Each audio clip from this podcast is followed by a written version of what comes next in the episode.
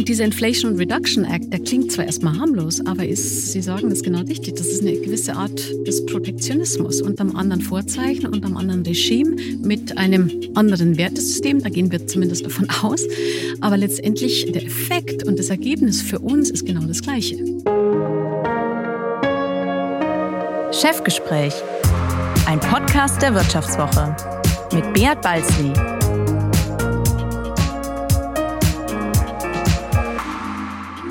Eigentlich wollte sie Microsoft-Chefin werden und vielleicht kommt das ja noch, aber erst einmal führt Eva van Pelt die Geschäfte beim Weltmarktführer Eppendorf. Etwa 5500 Mitarbeiter, etwas über eine Milliarde Euro Jahresumsatz. Das Unternehmen entwickelt und produziert nahezu alles, was man im Labor benötigt. Pipetten, Zentrifugen, Ultratiefkühlgeräte. Ein Hidden Champion bis die Corona-Pandemie ausbrach. Seither ist das Unternehmen auch in der breiteren Öffentlichkeit bekannt. Schließlich zählt der Virologe Christian Drosten zu den Kunden von Eppendorf. Die Pandemie, so scheint es, Immerhin sie ist durchstanden, aber die Zeiten sind deshalb nicht unbedingt einfacher geworden. Und so wird es im Chefgespräch mit Eva van Pelt darum gehen, ob wir, die deutsche Exportnation, eigentlich zu naiv waren, ob wir noch Geschäfte mit China oder gar Russland machen dürfen, Sie wird uns erzählen, was sie tut, wenn die Kollegen im Meeting ins Mansplaining verfallen, was sie an den Niederländern besonders schätzt und warum sie ihren allerersten Job im fernen England am liebsten gar nicht angetreten hätte, damals, und heute trotzdem für die wohl wichtigste Station in ihrer Karriere hält. Und einen Buchtipp wird die begeisterte Leserin hoffentlich auch noch mit dabei haben. Und damit herzlich willkommen, Eva van Pelt. Herzlichen Dank, ich freue mich hier zu sein. Mein Name ist Varinia Bernau. Ich leite bei der Wirtschaftswoche die beiden Ressorts Innovation und Digitales sowie Erfolg. Und ich freue mich, Sie durch dieses und noch ein paar weitere Chefgespräche zu führen. Beat Balzli, der langjährige Host dieses Podcasts, hat die Wirtschaftswoche vor kurzem verlassen. Aber das Chefgespräch, keine Sorge, soll Ihnen erhalten bleiben. Und so freue ich mich auf Ihr Feedback. Schreiben Sie mir, was Ihnen besonders gut und gern auch, was Ihnen ganz und gar nicht gefallen hat, an chefgespräch.vivo.de. Das Chefgespräch der Wirtschaftswoche ist dieses Mal also ein Chefinnengespräch. Aber in unserem Metier, Frau von Pelt, sind wir beide ganz und gar nicht repräsentativ. Nach der jüngsten Zählung des Vereins Pro Quote kommt unter den deutschen Leitmedien gerade einmal die Taz auf einen Frauenanteil von mehr als 50 Prozent auf den wichtigsten Posten. Zeit und Stern liegen immerhin mit über 40 Prozent knapp dahinter. Und bei den Weltmarktführern, zu denen ja Eppendorf gehört, da sieht's leider noch düsterer aus. 9,4 Prozent Frauenanteil in Führungspositionen. Frau von Pelt, fühlen Sie sich da nicht etwas einsam? Tatsächlich würde ich mir viel mehr Geschlechtskolleginnen wünschen in verantwortungsvollen Positionen und äh, tue auch selber alles dafür, um das in dem Klima, das uns umgibt, zu fördern. Nicht nur im eigenen Unternehmen, sondern auch zu stehen dafür, dass mehr Frauen in den Markt kommen bzw. Verantwortung übernehmen wollen und wir auch die Möglichkeit geben dazu. Hm. Ja, es fühlt sich manchmal ein bisschen einsam an und ähm, bisschen komisch, aber umso wichtiger eigentlich, dass hier Menschen stehen wie ich. Ich bin ja repräsentativ doch immer nur eine von dann doch Zehnen von 100, mhm. die das tut und freue mich, das tun zu können. Und dann kommen wir vielleicht mal zu den Ursachen. Sie sind ja bei Eppendorf die einzige Frau im vierköpfigen äh, Vorstand, aber vielleicht auch darüber hinaus, woran liegt's denn? Ja, die Ursachenforschung, ähm, ich weiß nicht, woran es liegt. Es ist natürlich faktisch nicht zu verstehen. Es gibt so viel qualifizierte Frauen, äh, Akademikerinnenanteil oder Frauen bei den Akademikern ist ja über mhm. 50 Prozent mittlerweile. Viele wollen Karriere machen. Manche strauchen immer noch an der Vereinbarkeit zwischen Familie und Karriere, mhm. aber auch da gibt's mittlerweile ja vernünftige Modelle. Insofern gibt es faktisch eigentlich tatsächlich nichts, was Frauen hindern sollte. Mhm. Ich glaube, es fehlt tatsächlich oft noch am Willen. Es ist eine bei Domäne, Männerdomäne. Bei den Unternehmen oder bei den, Unternehmen. Bei den Frauen? Mhm. Mein, mein, mein Slogan, den ich gerne nutze an der Stelle ist, wo ein Wille ist, ist eine Frau. Wenn ich mhm. möchte, dann finde ich eine. Der Überzeugung bin ich tatsächlich. Und wenn man heute davon ausgeht, dass sich in der Pandemie die Situation eigentlich noch verschlechtert hat, es gibt äh, die Das Weltwirtschaftsforum hat 21, 2021 berechnet, dass diese Ungleich, das Ungleichgewicht erst in 130 Jahren ungefähr aufgelöst werden hm, wird. Ist noch ein Weilchen. Das ist eine Weile hin. Ähm, und vor zwei Jahren, also vor der Pandemie, war es tatsächlich immer noch 100 Jahre. Natürlich extrapolierend nach vorne. Was tut sich? Was hat sich getan? Das geht natürlich nicht. Frauen sind 50 Prozent oder mehr der Weltbevölkerung. Frauen sind mindestens so gut ausgebildet. Frauen verdienen leider immer nur noch erst 30 bis 34 Prozent hm. des gesamten Einkommens in der Welt. Auch das geht nicht. Und da müssen wir was tun. Und man muss den Willen dazu haben. Deswegen bin ich mittlerweile auch keine Quotengegnerin mehr. Mhm. Das war ich in meiner Jugend. Ich wollte nie natürlich Quotenfrau gesehen werden oder irgendwie in den Ruf kommen, da äh, nicht durch Qualifikation, sondern eben durch die Quote hingekommen zu sein. Ja. Aber mittlerweile bin ich tatsächlich eine Befürworterin, nicht weil es mir als das Beste Tool erscheint. Es wäre mir lieb gewesen, wenn es organisch passiert wäre. Aber wir müssen es doch erzwingen. Mhm. Damit sind, sie ja, ja, damit sind sie ja tatsächlich gar nicht allein. Es gibt ja viele ähm, Frauen auch ähm, ja, an äh, führenden ähm, Stationen im Wirtschaftsleben inzwischen angekommen, also auf äh, hohen Posten, die sagen, früher wollte ich es nicht, jetzt erkenne ich, es geht nicht anders. Und ähm, Sie haben ja gerade schon betont, es liegt nicht daran, dass die Frauen es nicht können oder nichts wollen. Sie haben ja lange gedacht, äh, dass Sie in einer von Männern geprägten Welt auch genauso sein müssten wie die Männer. Das heißt vor allen Dingen tough. Und irgendwann haben Sie sich gesagt, mach's nicht wie die Jungs. Können Sie sich noch an den Moment erinnern, als Sie sich dieses Motto gegeben haben? Ich glaube, das war kein einzelner Moment, das war eher eine, eine, eine, eine Serie von Events, wo mir aufgefallen ist, wenn ich mich verbiege, wenn ich versuche genauso tough zu sein, aber die Frage ist natürlich, was ist tough? Ist es einfach mhm. nur keine Gefühle zeigen zu wollen oder können? Ähm, dann hilft mir das nicht weiter, weil ich A, nicht weiterkomme, wenn ich nicht authentisch bin. Authentische Leadership ist hier das Stichwort, ganz, ganz wichtig.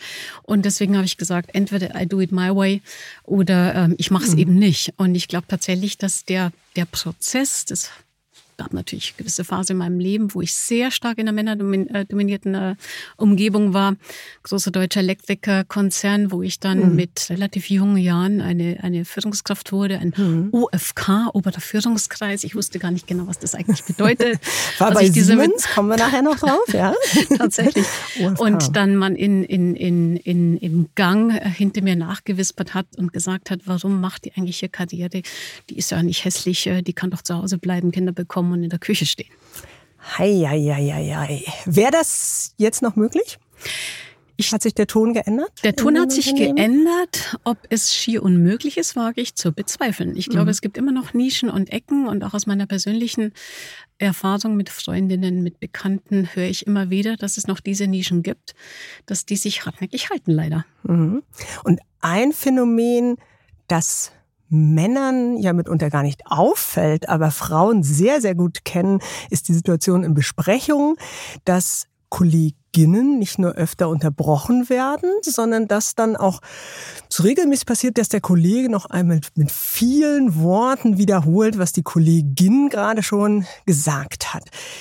Wenn Sie sowas in der Besprechung mitbekommen, wie gehen Sie damit um? Ganz offensiv. Ich spreche das sofort an, egal ob das tatsächlich auch bei mir im, im, im weitesten Vorstandsbereich ist, wo der eine oder andere Kollege einfach auch in dieses Muster fällt, muss man leider sagen. Ich spreche das Thema sofort an, wenn es mich betrifft. Ich spreche es aber auch an, wenn es Kolleginnen betrifft. Wenn mhm. ich äh, in einer Vorstandssitzung bin und es kommt eine Kollegin, ob jung oder erfahren, macht äh, keinen Unterschied. Und die wird unterbrochen und die wird korrigiert und die wird wiederholt, dann spreche ich das immer an und sage, Leute, hier, schau mal, das ist genau das, was wir uns immer sagen, dass wir nicht tun. Hier tun wir es wieder. Ich nutze dann den Plural des Majestatis, um die Brücke zu bauen, auch mhm. zu den Kollegen, dass sie sich nicht komplett gebasht fühlen und mhm. angegriffen fühlen. Mhm. Aber ich zeige einfach diesen Spiegel und ich mache auch die Handbewegung dazu, dass ich die Hand vorhalte und sage, guck mal, lieber Kollege, das ist, was du mhm. gerade tust. Ist dir das mhm. eigentlich bewusst? Und in den meisten Fällen ist es tatsächlich eine unbewusste, ein eingefahrenes, tradiertes Verhalten, das man vielleicht angelernt oder übernommen hat. Und umso wichtiger ist es, das Thema anzusprechen. Mhm. Es gibt ja diesen Spruch von Christine Lagarde. Damals war sie IWF-Chefin, wenn es Lehman Sisters Anspielung an Lehman Brothers, die äh, Investmentbank, die 2008 pleite ging und damit das Symbol für die Finanzkrise ist. Also Christine Lagarde hat einmal gesagt, wenn es Lehman Sisters gewesen wäre, dann wäre auch die Welt eine andere.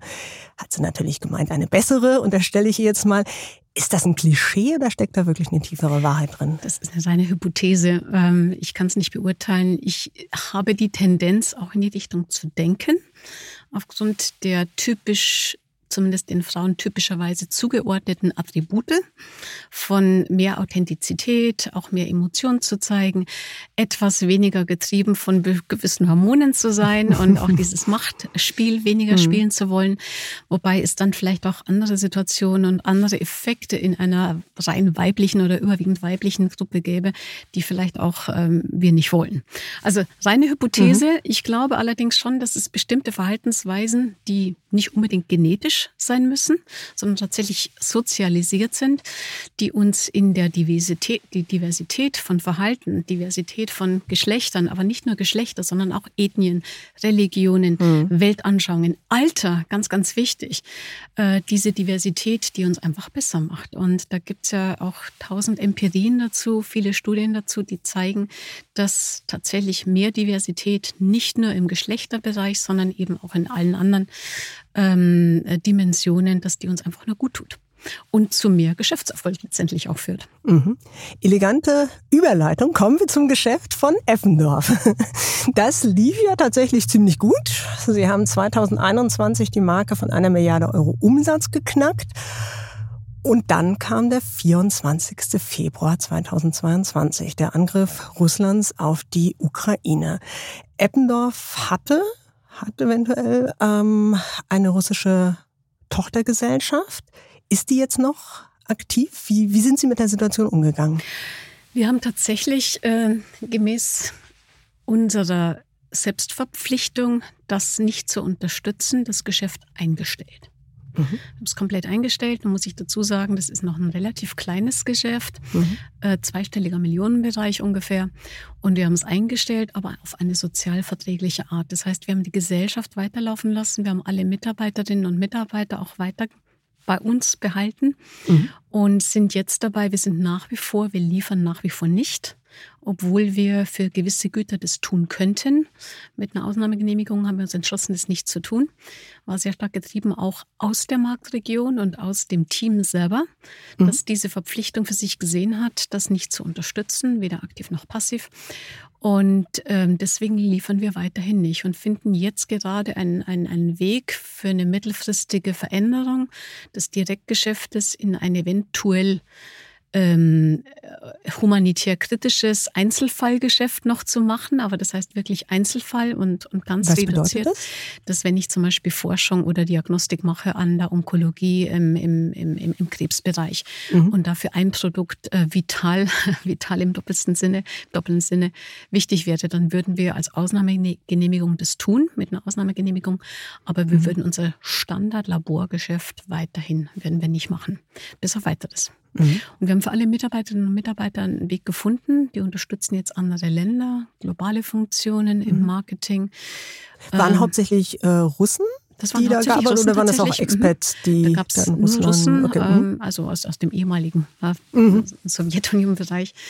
Und wir haben die alle auf der Payroll behalten. Wir bezahlen mhm. die weiter. Wir sind ein Unternehmen, was sehr stark durch Familienwerte auch geprägt ist. Mhm. Seit der Gründung von 45, wo wir uns als Familie verstehen, obwohl wir jetzt mittlerweile über 5000 Mitarbeiter sind und Mitarbeiterinnen.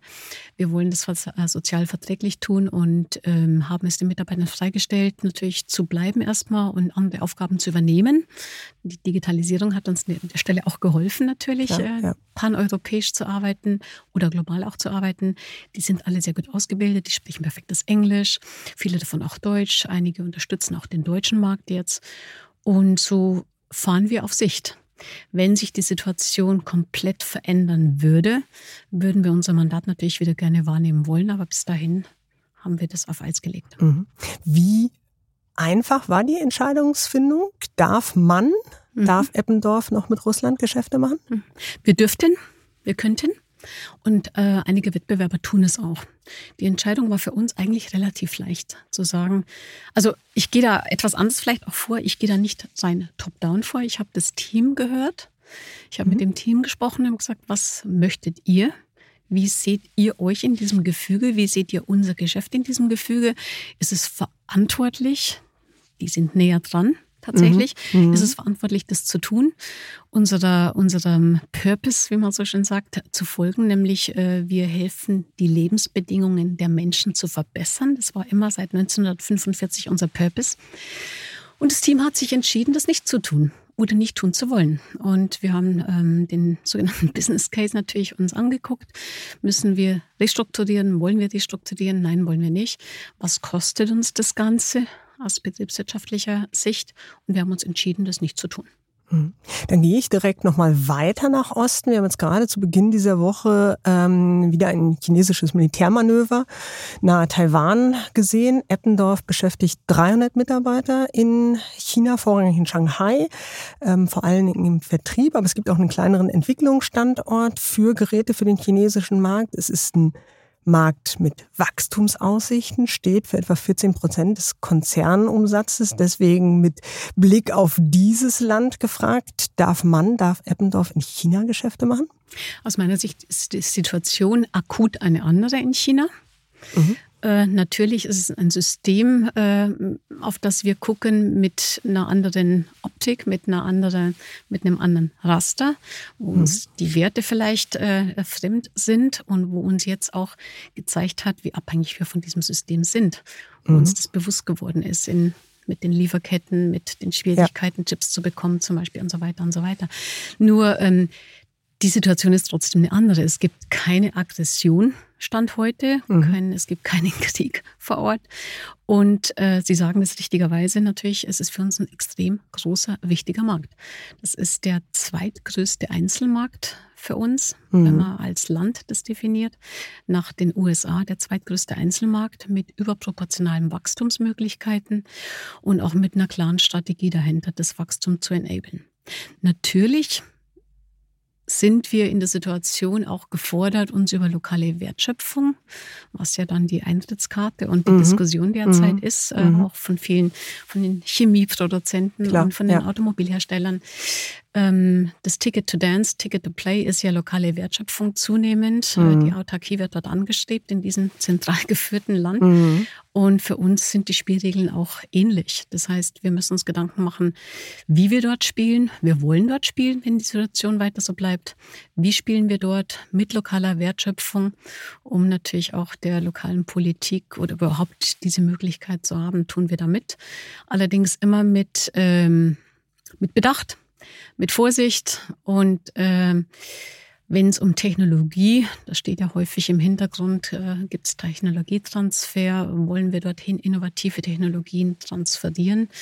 Wir sind äh, nicht so weit, dass wir dorthin gehen mit der höchst innovativen Technologie, mit den neuesten Plattformen, sondern für die lokale Produktion auf etablierte Technologien gehend. Mhm. Es gab ja mal äh, bei China äh, diese Diskussion, dass China auch eben von den ausländischen Firmen beispielsweise verlangt hat, die Daten ähm, auf lokalen Rechenzentren, also chinesischen, Klammer auf, damit auch mit leichterem Zugang ähm, für die Staatsführung äh, speichern zu müssen. Und das ist dann der Hintergrund, dass Sie sagen, naja, Einblick in unsere Produktionsgeheimnisse gewähren wir dann den Chinesen doch noch nicht. Also das, das meinten Sie jetzt gerade mit, dass Sie da. Wir sind vorsichtig, vorsichtig mit Intellectual Property. Mhm. Natürlich. Ähm, das heißt, wir werden die, die neueste Entwicklung, die zum Beispiel aus Hamburg getrieben ist, die werden wir erst ähm, ähm, serienreif machen und quasi als State of the Art etablieren, mhm. bevor man damit tatsächlich in diese lokale Produktion reingeht. Mhm. Da sind wir dem Geschäft gegenüber einfach verpflichtet, ja. dem Aktionär. Ehe wir denn äh, jetzt gleich noch äh, ein bisschen tiefer vielleicht reingehen in die ähm, örtliche äh, Wertschöpfung, vielleicht eine Frage nochmal zum Exportgeschäft ähm, grundsätzlicher ähm, Art. Wir haben jetzt über Russland gesprochen, über China gesprochen. Waren wir die wir unseren Wohlstand, also als ähm, deutsche Volkswirtschaft, vor allen Dingen auf dem Export unserer Güter ähm, aufgebaut haben und letztlich dem Export unseren Wohlstand verdanken. Waren wir zu naiv oder kann es eine wertegeleitete Wirtschaftspolitik wirklich geben in letzter Konsequenz? Das ist eine schwierige, das ist eine interessante und schwierige Frage. Ich glaube, das ähm, hat sich im Zuge der Globalisierung über die letzten Jahrzehnte entwickelt. Das war tatsächlich, ähm, man mag das naiv nennen, aber wir sind alle in einem Zug gefahren, in einem System gefahren, das immer weiter gefahren ist auf diesem Weg, nämlich der globalen mhm. Abhängigkeiten, Globalisierung. Wenn wir uns angucken, unsere Handelsbilanz mit China ist um die 200 Milliarden. Das heißt, also wir sind sowohl vom Export wie auch vom Import sehr verflochten. Ich will das Wort Abhängigkeit jetzt gar nicht noch mal strapazieren, aber sehr verflochten mit der Volksrepublik. Mhm. Republik. Mhm. Und das hat sich historisch entwickelt. Und ja, man hätte da gegebenenfalls etwas früher auch mal drauf gucken können und sollen, aber de facto sind wir heute mhm. verflochten. Und ich halte es für äh, schwierig zu fordern, wir müssen da innerhalb von kürzester Zeit aussteigen. Das mhm. ist technisch äh, gesehen für uns als, als, als Ökonomie gar nicht machbar. Äh, es gibt Schätzungen, dass ungefähr einer von zehn Arbeitsplätzen von diesem, von diesem Handel mit China in Deutschland abhängig ist. Mhm. Und wenn ich dann wählen muss, äh, will ich den Wohlstand in gewisser Weise, ohne jetzt unbedingt das Wort Wachstum strapazieren zu wollen, aber den Wohlstand mhm. auf einem Niveau halten, ne, dann muss ich äh, mir eine langfristige Strategie dazu überlegen und nicht zu sagen, jetzt äh, heute äh, machen wir eine Strategie mhm. und morgen sind wir draußen. Mhm. Ähm, Sie haben es eben auch schon angesprochen, äh, der äh, Chipmangel war in aller Munde jetzt äh, speziell ähm, mit Blick auf China. Ähm, aber Sie selber haben ja auch als Eppendorf ja eine sehr turbulente Corona-Zeit erlebt. Ähm, Frühjahr 2020, äh, wir erinnern uns an den ersten harten äh, Lockdown auch in Europa, fielen für Eppendorf wichtige Lieferanten aus Norditalien aus und Sie mussten bei neuen Lieferanten anklopfen und dort dann auch mit Firmen aus anderen Branchen konkurrieren. Was haben Sie mit Blick auf die Lieferkette, ähm, auf Lagerung, ähm, was haben Sie aus dieser Zeit gelernt? Wie haben Sie die Lieferkette angepasst? Ganz viel. Wir haben sehr viel gelernt aus der Zeit. Wir haben gelernt, dass die Globalisierung, die immer mit ähm, Economies of Scale kam, mit Skaleneffekten, wo wir gesagt haben, es gibt nur eine globale Wirtschaft und in dieser bewegen wir uns optimal, indem wir jeden einzelnen Teilprozess, sei es die Beschaffung, sei es die, die, die Produktion, das Assemblieren, das, das Shipment, das Lokalisieren, das Installieren, wir das optimal und effizient organisieren, indem wir das nur in einem globalen Prozess machen.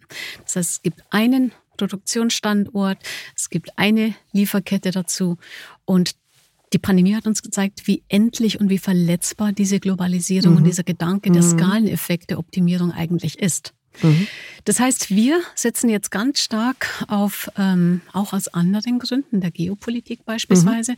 auf die lokale Wertschöpfung, auf Dual Sourcing, auf ähm, lokale Wertschöpfung, lokale Produktion. Das heißt, wir duplizieren, wenn wir erweitern, wir duplizieren unsere Produktionsstandorte. Und zwar gilt es nicht nur für den Osten, sprich China und Asien, sondern auch für den Westen. Wo wir früher aus einem Standort produziert haben, gehen wir jetzt in lokale Produktion. Damit verbunden sind wir etwas weniger anfällig für, für Lieferkettenprobleme, weil wir im Zweifel auch auf lokale Lieferketten zurückgreifen. Mhm. Das heißt, wir bauen unsere Systemlandschaft aus, wir duplizieren und, und vervielfältigen unsere Lieferantenlandschaft.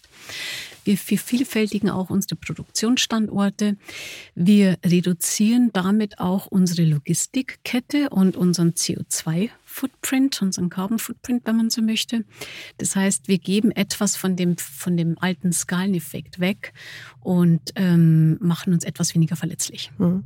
Das klingt so ähm, einfach, äh, wir duplizieren, aber das heißt dann praktisch, wir duplizieren unsere Lieferkette, das heißt dann praktisch, Sie bauen dann auch in, ähm, an der Ostküste der USA eine zweite Fabrik auf oder sagen dann, nee, dann, wir haben zwar in New England eine stehen, dann setzen setzen wir noch eine in Texas dazu. Oder das könnte ein wie? Szenario sein. Mhm. Also wir erweitern tatsächlich unsere Kapazitäten auch in USA. Mhm. Ähm, wenn man sich äh, ansieht, was da in USA passiert derzeit mit dem Protection, mit dem Inflation und mhm. Protection mhm. Act, dann ist man ohnehin gezwungen, auch nach vorne in diesem System lokal zu produzieren. Viele denken ja, wir sind in einer Abhängigkeit äh, von, von China und der chinesische Markt ist, ist der nicht gute Markt mhm. ähm, aus den bekannten Problemen und mhm. aus der, aus der Philosophie ja. und dem Wertesystem heraus. Nur wenn ich ähm, analysiere ganz nüchtern, was diese Policy jetzt bedeutet, die die beiden Administration macht, die gelernt haben, dass diese Pandemie, die als Krise, als große Krise auch gesehen wurde, die ihnen gezeigt hat, welche kritischen Güter und Technologien mhm. sie vermissen vermissen, was lokal nicht genug oder, oder gar nicht produziert wird. In unserem Fall Laborartikel wie ganz einfach Pipetten, Automation, Pipettenspitzen, um die PCR-Tests durchführen zu können. Das haben die analysiert, das haben die jetzt auch in ihrem Act abgebildet, wo ganz mhm. speziell auch das Thema äh, Labor, pharmazeutische Industrie abgebildet ist. Und wir de facto dann auch gezwungen sind, wenn wir es nicht ohnehin schon geplant hätten, dort zu expandieren. Ja, ähm, genau. Ich äh, nehme jetzt vielleicht ähm, die ein oder andere Zuhörerin, den ein oder anderen Zuhörer auch nochmal mit äh, dieser Inflation Reduction Act, den Sie gerade angesprochen haben, ähm, umfasst ja Investitionen in Höhe von 374 Milliarden US-Dollar. Also dieses Geld nehmen die USA in die Hand, um es einerseits in den Klimaschutz, aber auch in die Stärkung von Zukunftsbranchen ähm, zu stecken. Und dieses, dieser Act, dieses Gesetz, sieht auch eine sogenannte Local Content Rule ähm, vor. Die haben Sie jetzt gerade angesprochen. Und diese ähm, Content, Local Content Rule soll eben sicherstellen, dass die dabei gefertigten Produkte auch in den USA selbst hergestellt ähm, werden. Aus Banken ist bereits zu hören, dass Mittelständler, ähm, Sie haben es jetzt eben auch schon skizziert, tatsächlich bereits getroffene Investitionsentscheidungen auch wieder in Europa ähm, auf den Prüfstand stellen und sich halt sagen, naja, wer weiß denn schon, ob ich die hier produzierten Güter in Zukunft auch in den USA und zwar zu wettbewerbsfähigen Preisen auch wirklich verkaufen kann. Sie haben es jetzt so ein bisschen angedeutet. Wie geht Eppendorf tatsächlich mit diesem ja bislang noch theoretischen Bedrohungsszenario, aber doch sehr selbstbewussten Gebaren einer Nation, die wir immer für unsere Freunde gehalten haben, um? Ich glaube tatsächlich, ähm, das hat äh, mit Freundschaft erstmal wenig zu tun. Es ist eine Lektion, die die Amerikaner gelernt haben, mhm. dass sie abhängig sind und wir alle abhängig sind von gewissen Technologien das Labor und die Forschung an, an, an Erkrankungen, an, an Viren, an, an Vakzinen ist ein Teil davon. Das war mhm. das, der Bewusstseinswerdens äh, sozusagen der Prozess dazu. Und dieser Inflation Reduction Act, der klingt zwar erstmal harmlos, aber ist, Sie sagen das genau richtig, das ist eine gewisse Art des Protektionismus unter einem mhm. anderen Vorzeichen, unter einem anderen Regime mit einem anderen Wertesystem, da gehen wir zumindest davon aus. Ja. Aber letztendlich der Effekt und das Ergebnis für uns ist genau das gleiche. Mhm. Um die Frage zu beantworten, wie gehen wir damit um, Eppendorf? Wir sind in der glücklichen Lage, dass wir nach wie vor in einem wachsenden Markt unterwegs sind.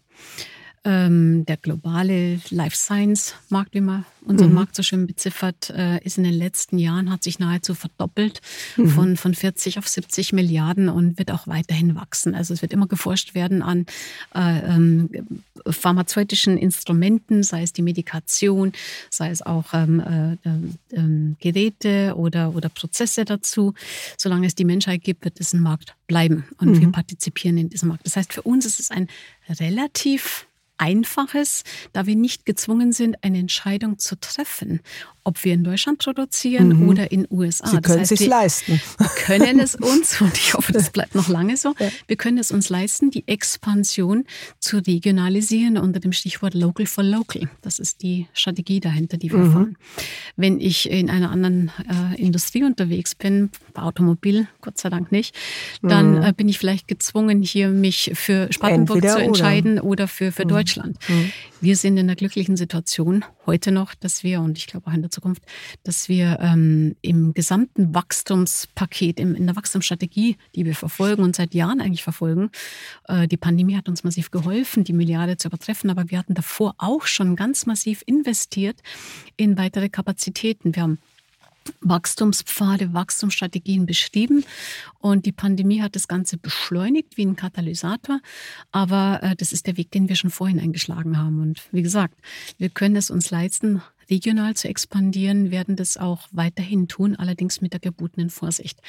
Auch im Westen, mhm. ich habe gerade das Wort Protektionismus genannt, auch im Westen ist es im Zweifel ähm, nicht gegeben, dass ein Investment auch immer für immer und ewig geschützt wird. Auch im Westen gibt es eine Enteignungspolicy im schlimmsten Falle. Und die Pandemie hat uns das gezeigt, wo auch wir die Frage bekommen haben, wie viel produziert ihr in den USA für die USA? Mhm. Weil im Hintergrund auch es Acts gibt, die es äh, der amerikanischen Regierung ermöglichen würden, zu enteignen. Mhm. Das heißt aber, Sie haben jetzt weil sie in der äh, komfortablen wirtschaftlichen Situation sind und in einem äh, angenehmen Marktumfeld. Sie haben jetzt keine Investitionsentscheidungen in Europa wirklich äh, gekappt und sind stattdessen in die USA gegangen, sondern da eher so dieses wie Sie es vorhin so schön nannten, duplizieren. Ja, das ist Fabriken. richtig. Wir haben hm. nicht verlagert und wir haben das auch weiterhin nicht vor. Wir wollen auch Deutschland als Innovationsstandort weiterhin stärken. Mhm ich äh, bin trotz des, des holländischen Namens, ich bin Deutsche und ich habe äh, weltweit war ich unterwegs, äh, aber ich fühle mich schon auch ich stellvertretend fürs Unternehmen Eppendorf SE dem Standort Deutschland verpflichtet. Und ähm, das heißt, Innovation stärken, Innovationsgeschwindigkeit beschleunigen, ähm, nicht unbedingt jetzt reine Produktionsstandorte hier zu haben, aber doch die Technologieführerschaft äh, mhm. weiterhin möglich zu machen. Wir sind ein Land gewesen, immer der Dichter und Denker. Und wir wollen mhm. nach vorne hin ein Land von Forschern und Machern sein. Und da sehe ich Eppendorf mittendrin. Hm. Sie haben es eben angesprochen, Sie fahren viel unterwegs in Ihrem Leben. Ähm, und da wollen wir tatsächlich jetzt mal so die ein oder andere äh, Station auch nochmal ähm, abklappern. Wobei ich erst einmal auch mit einer Eppendorf-Station starten würde, aber auch Stichwort Globalisierung. Eppendorf hat mitten in der Corona-Pandemie die Übernahme eines japanischen Wettbewerbers meistern müssen. Und sie haben kurz vor Weihnachten 2019 das Angebot für Heimek, ich hoffe, dass ich es korrekt ausspreche, ja. ist ähm, Zentrifugensparte des japanischen Unternehmens Koki. Sie haben ähm, Übernahmeangebot abgegeben, wie gesagt, Ende 2019 und im März dann 2020, wir erinnern uns, da war was, ähm, sollten die Verträge unterschrieben werden.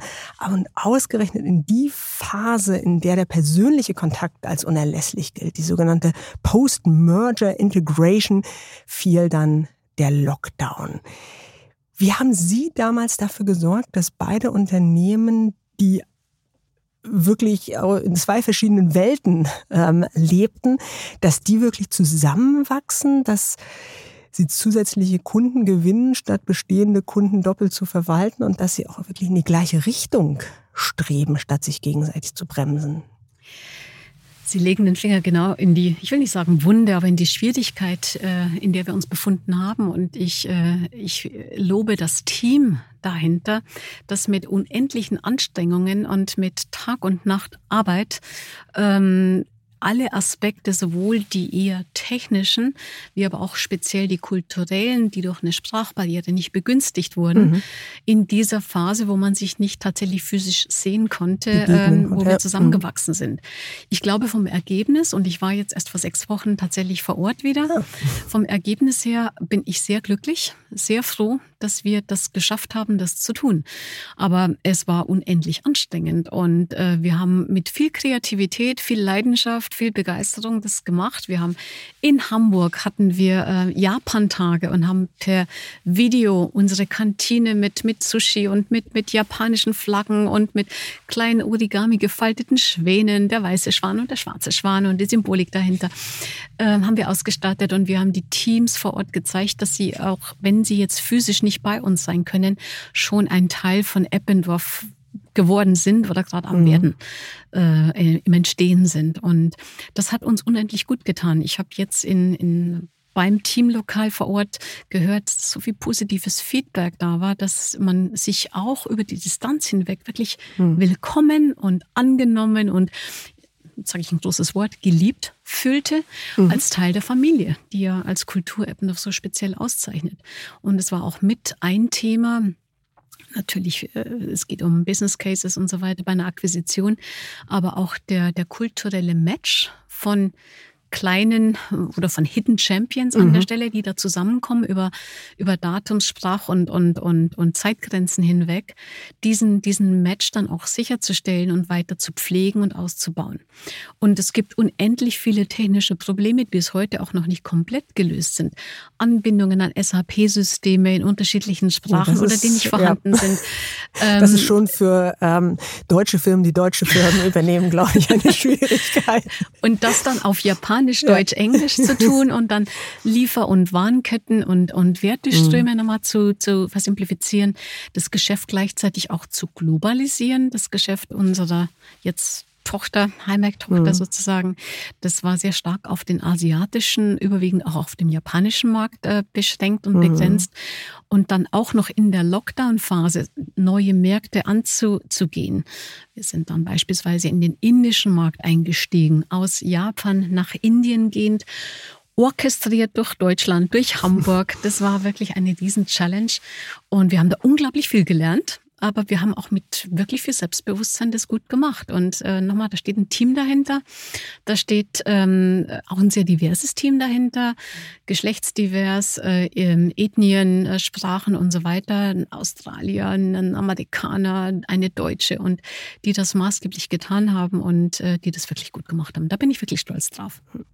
Aber ähm, Sie haben den kulturellen Brückenschlag angesprochen.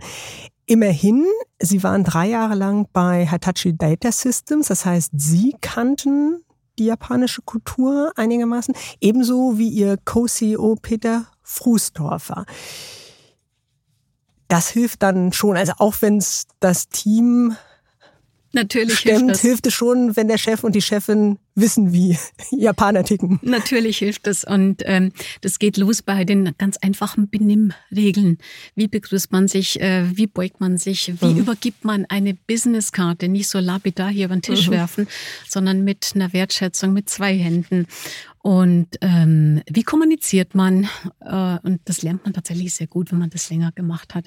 Ich habe bei Hitachi damals ähm, sowohl einen japanischen wie auch einen amerikanischen Chef gehabt. Kleine mhm. Anekdote, ich habe meinem amerikanischen Chef einen Zweizeiler geschickt und gesagt, pass mal auf, ich will hier dies und jenes investieren, das ist der Payback und das ist die Return-Zeit und so weiter. Bist du damit einverstanden? Und da kam Zweizeiler zurück, go ahead and keep me posted. Und dann habe ich das Ganze bei meinem japanischen Chef sozialisiert, wo ich in, in einer, einer zwei Seiten langen E-Mail erstmal sozialisiert habe und ihm gesagt habe, dass das ja eigentlich seine Idee war und wie mhm. großartig ich die Idee finde und ich würde die gerne aufgreifen, auch sein Coaching, sein Mentoring und, und so weiter. Also wenn man das gelernt hat, das hilft natürlich sehr stark. Mhm. Jetzt haben wir über Japan gesprochen, aber für Hitachi Data Systems äh, waren Sie in Santa Clara in Kalifornien. Richtig? Weil Sie Nein. gerade sagten, Sie hatten einen amerikanischen und einen japanischen Chef. Ja. Ich war damals für EMEA zuständig, für äh, ah, Europe, Middle East and Africa. Ja. Und äh, der Standard war formal Santa Clara.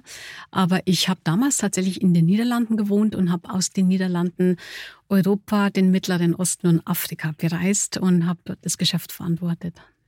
Okay, und ähm, komme ich noch mal kurz, bevor wir dann zu den Niederländern ähm, kommen, kurz zu Ihrem amerikanischen Chef. Ähm, was haben Sie an der amerikanischen Art Geschäft geschätzt? Äh, wirklich dieses ähm, schnell pragmatische, direkte? Ja, tatsächlich das Direkte, das liegt mir sehr. ähm, wenn man in den Niederlanden und die niederländische Art der Kommunikation kennt und die auch gelernt hat und wertschätzt, weil die einem liegt, dann weiß man, das ist durch sehr starke direkte Aussage. Ganz konkret, äh, no Bullshit, äh, direkt, das mhm. will ich, das mache ich, bist du damit einverstanden? Man muss es auch vertragen zu hören, nein, bin ich nicht mit einverstanden, mhm. dann musst du jetzt erstmal kämpfen. Mhm. Auch, auch, das ist mir häufig passiert. Und das, das sind die Amerikaner und die, die jetzt Holländer beispielsweise sehr stark ähnlich in der, in der Art der Kommunikation. Mhm. Ganz anders als die Japaner. Und ich war immer mit dem einen Fuß in dem einen Camp und mit dem anderen mhm. Fuß in dem anderen Camp und musste die ganze Klaviatur spielen von links unten bis rechts oben. Und das, das, das prägt und das lässt einen auch wachsen. Mhm.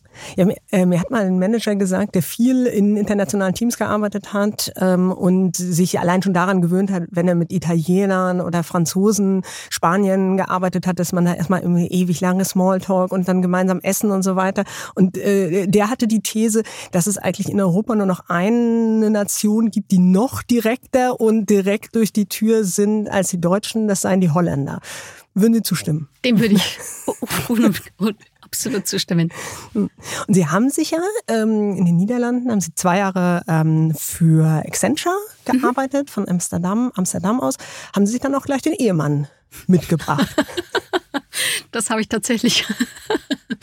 ja, ich habe sehr gerne in den Niederlanden äh, gelebt.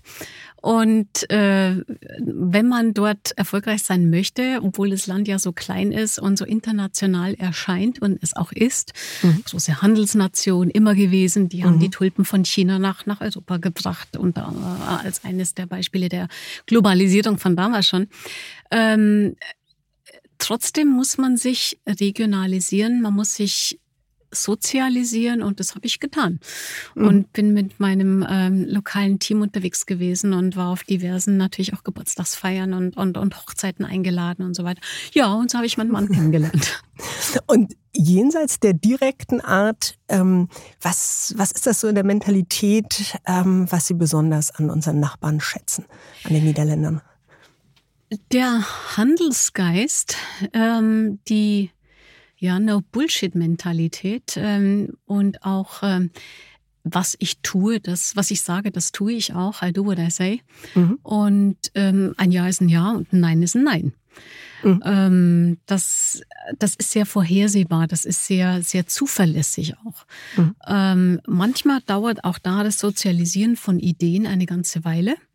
Ich habe auch in meinem ersten Führungsjob äh, äh, vor Ort bei Siemens damals als ich auch lokal äh, eine Verantwortung hatte, mit einem Kollegen, von einem Kollegen gehört, der gesagt hat, nee, das mache ich nicht, was du von mir willst. Und ich musste ihm erstmal nicht Kraft meiner Autorität, nicht oder dem Mufti, wie wir Deutschen mhm, sagen, mhm. äh, sondern aufgrund von inhaltlichen Argumenten äh, Überzeugungsarbeit leisten, dass der von mir empfohlene Weg der richtige ist und dann in der gemeinsamen Aktion beim Kunden auch Proof of Concept ab, abliefern, ihm zeigen, dass es tatsächlich funktioniert. Dann allerdings, wenn man das geschafft hat, dass man dann nicht nur aus irgendwelchen mhm. politischen Gründen eine, eine, eine, mhm. eine, eine, eine Führungsverantwortung hat und da geschäftsverantwortlich ist, wenn die gesehen haben und verstanden haben, dass man damit mit, mit Kompetenz hingekommen ist, mit Autorität, also die Autorität auf Basis von Kompetenz erworben hat, dann ist die ähm, das Buy-in und die, ich will nicht sagen die Gefolgschaft, es klingt mhm. so, als ob sie dann plötzlich mhm. äh, unmündig werden, aber dann mhm. ist tatsächlich die Unterstützung enorm. Mhm. Und, aber auch dann wird immer weiter ähm, viel Diskussion geführt. Mhm. Es gibt eine Streitkultur im Niederländischen. Äh, da wird auch immer geguckt, ist das richtig so? Gibt es einen besseren Weg? Es gibt in der niederländischen Politik, gab es von, von früher her auch beim Anlegen der Wasserwege ein sogenanntes mhm. Poldermodell, nachdem einer nach dem anderen in den Prozess eingebunden und mhm. seine persönlichen äh, Präferenzen mit einbringen konnte. Also das hört sich ein bisschen umständlich an, aber aber das führt häufig zu sehr guten Lösungen. Mhm. Und sehr konsensorientiert. Ne? Absolut. Ja. Mhm. Begonnen aber haben Sie Ihre Karriere in England und am Abend vorher, so haben Sie einmal erzählt, wären Sie am liebsten gar nicht in den Zug gestiegen und stattdessen lieber zu Hause geblieben. Warum das denn? Tja, das war in den 90ern. Äh, damals gab es äh, auch schon ähm, Grundzüge des Internets natürlich, aber es gab kein Skype, es gab kein Teams, es gab Telefonverbindungen und ich bin plötzlich, ich will nicht sagen Nestflüchterin geworden, aber ich habe hier den Heimathafen verlassen. Ich habe äh, München oder Bayern verlassen, da wo meine Familie, meine Freunde, mein Freund im Zweifel sind und bin ins England, äh, in, nach London gegangen, von dem jeder dachte, das regnet den ganzen Tag, die Engländer sind steif, die haben keinen Spaß, mit denen kannst du eigentlich nichts machen, warum gehst du da eigentlich hin? Und ich habe das ähm, relativ vollmundig akzeptiert, weil ich gedacht habe, naja, da kann ich was mit aufbauen, da werde ich gesehen bei Siemens in einem relativ kleinen Standort mit einem noch kleinen Geschäft, wo aber viel Pionierarbeit stattfinden wird und da kann ich beitragen. Ich war, glaube ich, unter den ersten Zehnen auf der Payroll für dieses Spezialgeschäft damals mhm. und ähm, das möchte ich auch nicht missen. Ich habe dort unglaublich viel gelernt. Hm. Sie haben tatsächlich dann später mal gesagt, das war eigentlich die Überholspur für alles, was dann kam. Ja, das sehe ich definitiv so. Das war der Moment, wo ich persönlich nicht nur zeigen konnte, sehr sichtbar wurde, zeigen konnte, wie sehr ich mich einsetze, wie viel Kreativität ich habe, wie viel Strategie ich mitbringe, wie viel Umsetzung vor allen Dingen auch zeigen kann, sondern wo ich sehr viel über mich selber gelernt habe gelernt habe. Ich habe gelernt, dass wenn ich meine Komfortzone verlasse, und das war wirklich am Vorabend, ich war kurz davor zu sagen, nein, ich mache das nicht. Mhm. Ich hatte Angst, äh, um, um es mal auf den Punkt zu bringen. Ich war, ich war, ich hatte Sorge, dass ich mich dort nicht, nicht, nicht zurechtfinde. Ich kannte niemanden, Bewerbungsgespräche natürlich, aber ich war ohne Netzwerk, ich war ohne Freunde, ich war ohne auch Kunden, die ich kannte. Und dann festzustellen, dass mit der einem eigenen Art, mit der, mit der Eva, die ich bin, mhm. dass man dort Freunde machen kann, dass man dort ein Netzwerk aufbauen kann, dass man dort sehr erfolgreich sein kann und dann auch sehr viel lernt. Und das ist nicht nur die Sprache, sondern auch ein anderes Denken, ein anderer Ansatz, ganz andere Art und Weise, zum Beispiel zu verkaufen, zu kommerzialisieren.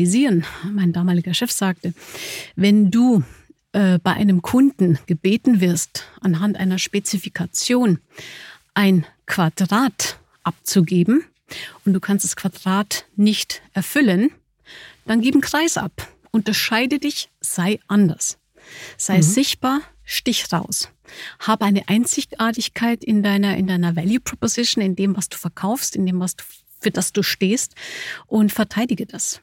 Ganz anders, als ich es noch damals aus Deutschland kannte, wo man sehr compliant war, wo man sehr stark auf Spezifikationen eingegangen ist, mhm. wo man sich Sorgen gemacht hat über Risiken, über Lücken und nicht mhm. die Chancen und die, die mhm. Differenziatoren gesehen hat, sondern tatsächlich immer sehr im Festgefahrenen, im, im Standard gedacht hat. Ja. Und das hat mich unglaublich viel weitergebracht. Hm. Es hat mich wachsen lassen, lernen lassen und ist für mich tatsächlich der wichtigste Punkt in meiner Karriere. Hm. Und im Prinzip das Selbstbewusstsein erlebt, was Sie dann für die vielen weiteren Positionen mitbringen konnten.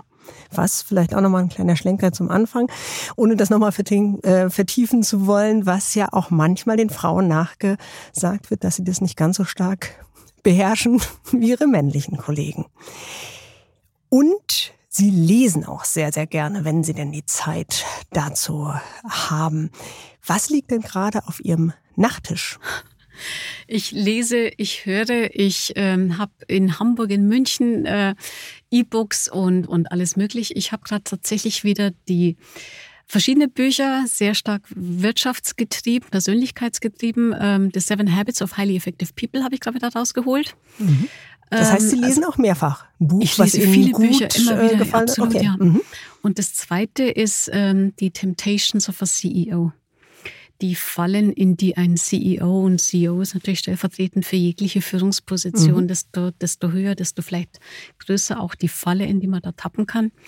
Aber diese Zielkonflikte, zum Beispiel zwischen gemocht werden und mhm. Entscheidungen treffen, das sind wichtige Lektionen, die ich mir erlesen habe hm. und dann auch gelernt habe.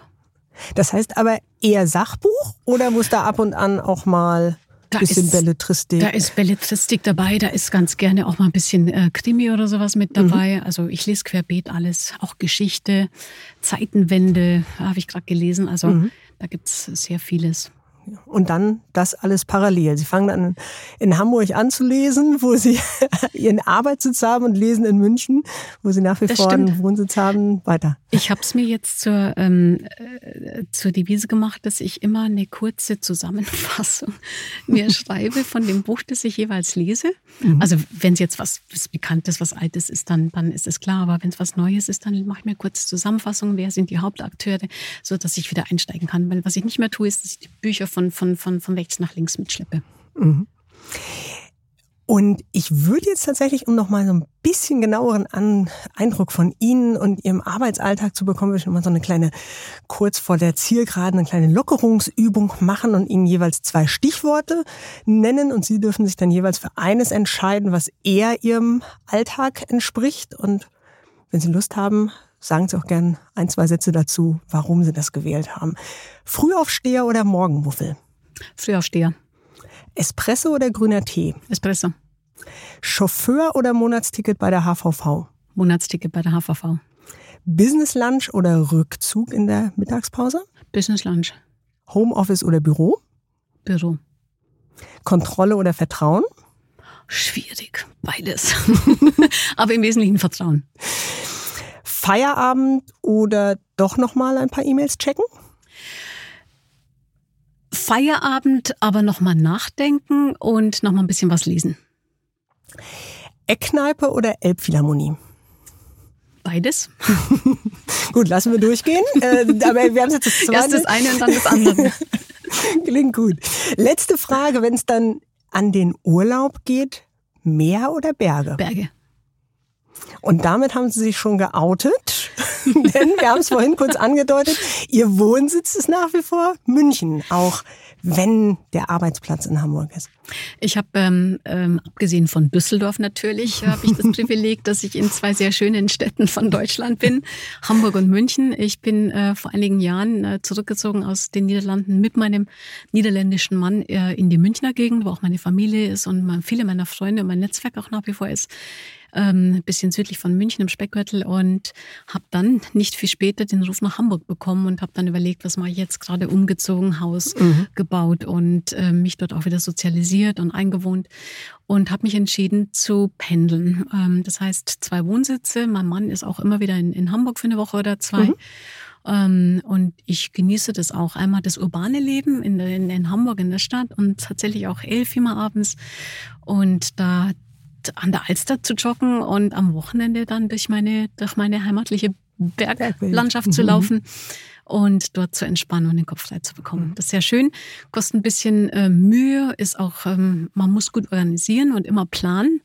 Die Spontanität kommt manchmal ein bisschen zu kurz dabei, mhm. aber das ist der Preis, den man zahlt letztendlich. Mhm. Das wäre tatsächlich meine Anschlussfrage gewesen. Jenseits der Spickzettel, die Sie sich für Ihre Bücher machen müssen, nervt die Pendelei nicht auch irgendwie? Ich lasse mich nicht nerven. Die würde mich nerven, aber ich lasse mich mhm. nicht nerven. Ich bin wirklich gut organisiert. Ich habe auch, ähm, ähm, ich weiß immer genau, wo wo ist welches Kleid, wo ist welcher Anzug und wo, wo sind welche Schuhe.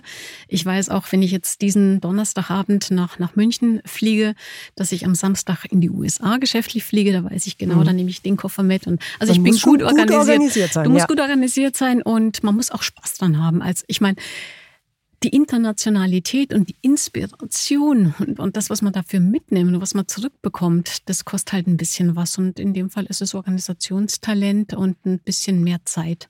Aber nochmal, wenn man gut organisiert ist, dann hält sich das wirklich in Grenzen. Hm. Viele Menschen sind ja schon genervt, wenn sie deutlich kürzere Strecken pendeln müssen als München, Hamburg. Und äh, auch die Epis, wie ich gelernt habe, wie man äh, die mhm. Mitarbeiter und Mitarbeiterinnen von Eppendorf nennen, auch die Epis genießen ja in großen Teilen ähm, jetzt ähm, das Homeoffice. Allerdings etwa 2000 von 5500 Mitarbeitern arbeiten in der Produktion. Sie mhm. haben neun Fertigungsstandorte mhm. weltweit. Wie sorgen Sie denn dafür, dass da keine Spaltung in der Belegschaft entsteht zwischen denen, die eben ja, ein bisschen länger schlafen können, auch mal zwischendurch einen Spaziergang machen können, um den Kopf frei zu bekommen und jenen, die diese Freiheit eben nicht genießen und die in die Fabrik kommen müssen.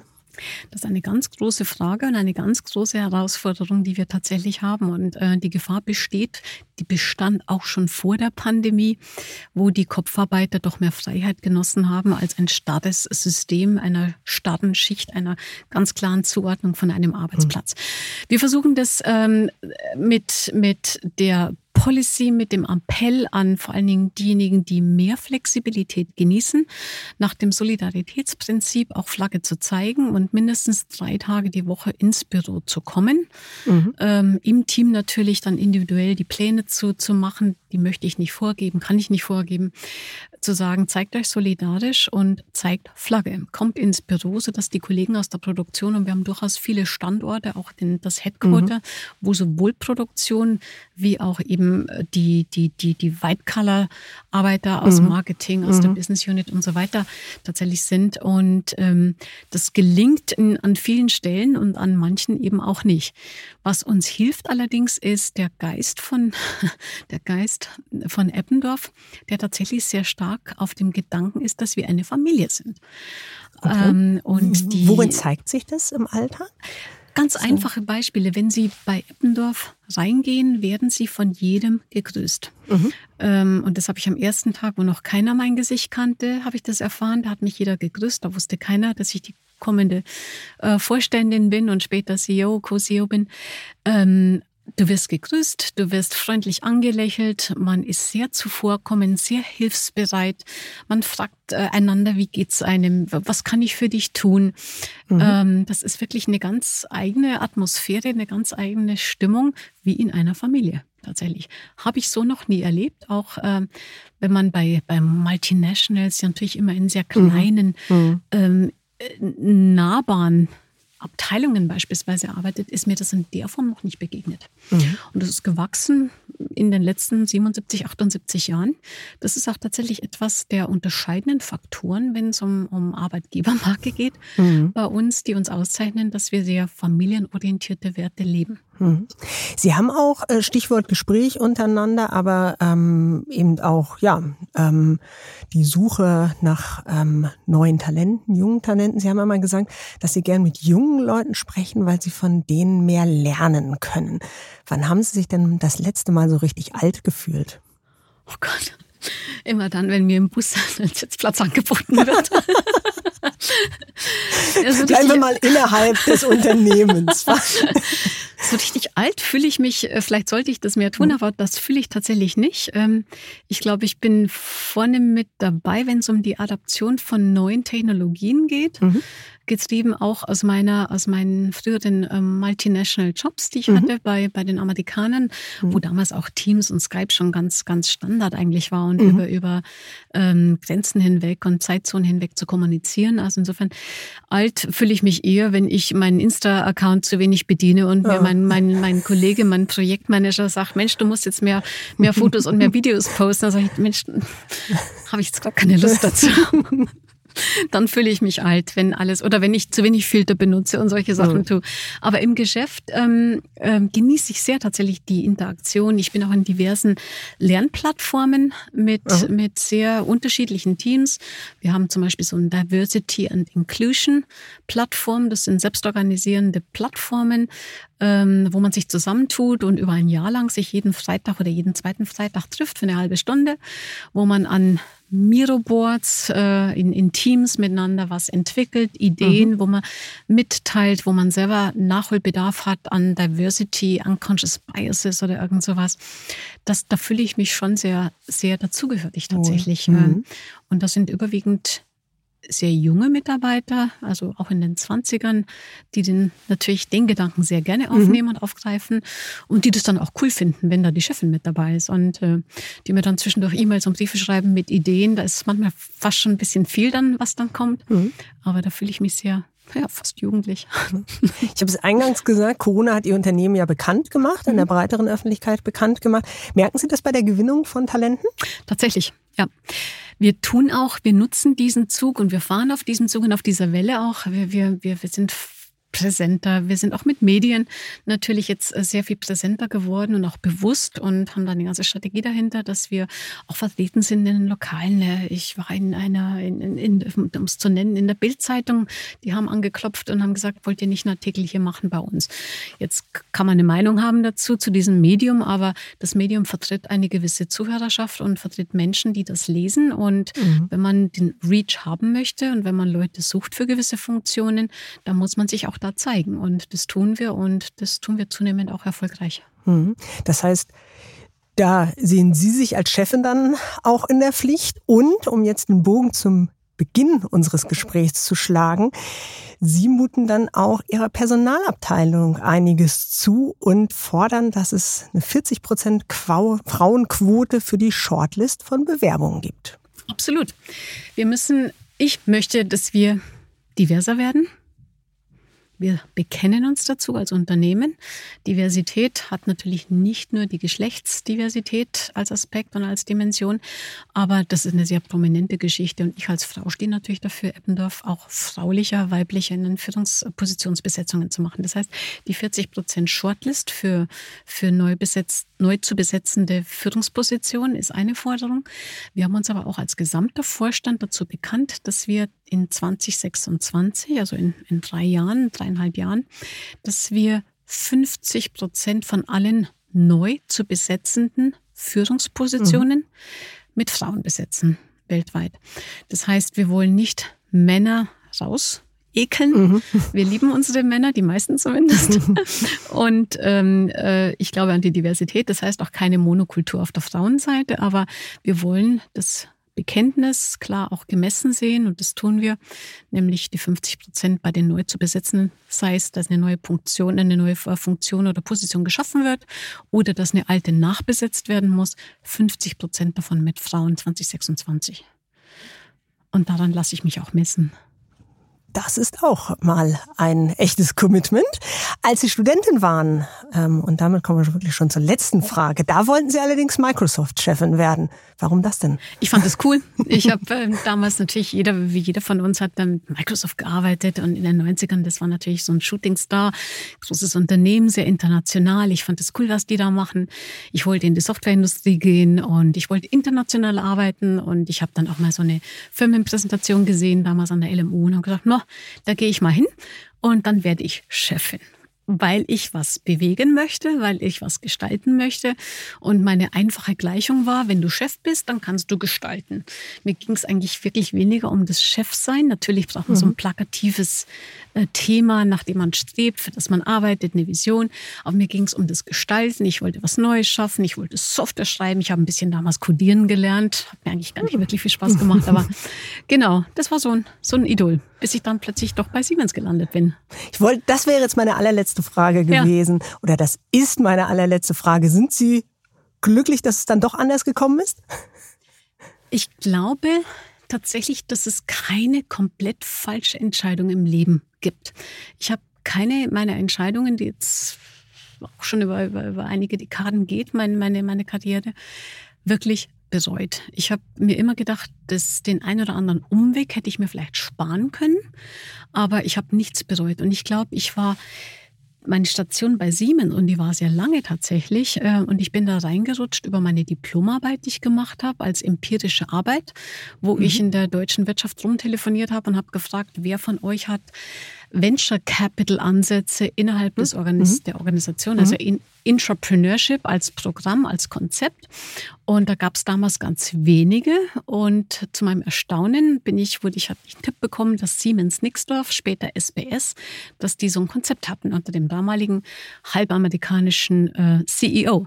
Und so bin ich dann tatsächlich dort gelandet und habe festgestellt, dass von außen so ein bisschen, hm, naja, äh, mit den typischen Attributen, die man vielleicht hat an der Stelle, etwas bürokratisch, ein bisschen sehr männerdominiert, was dann natürlich auch schon der Fall war, aber dass da sehr viel mehr dahinter steckt, als man von außen denkt.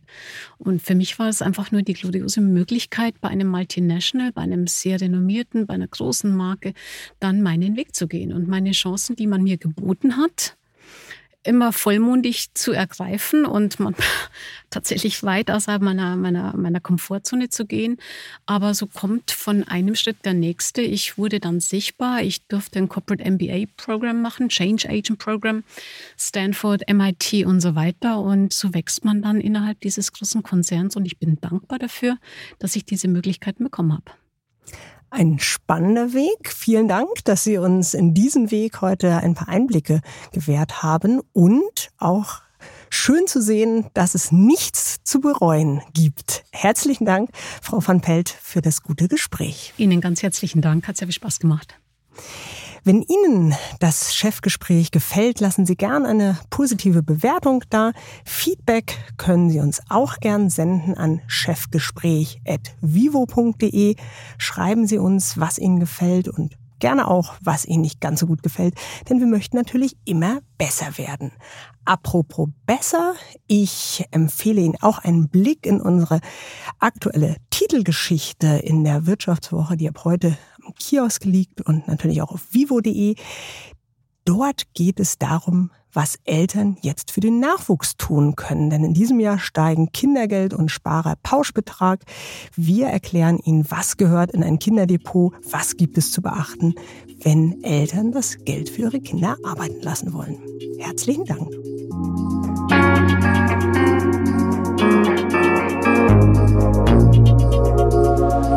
Musik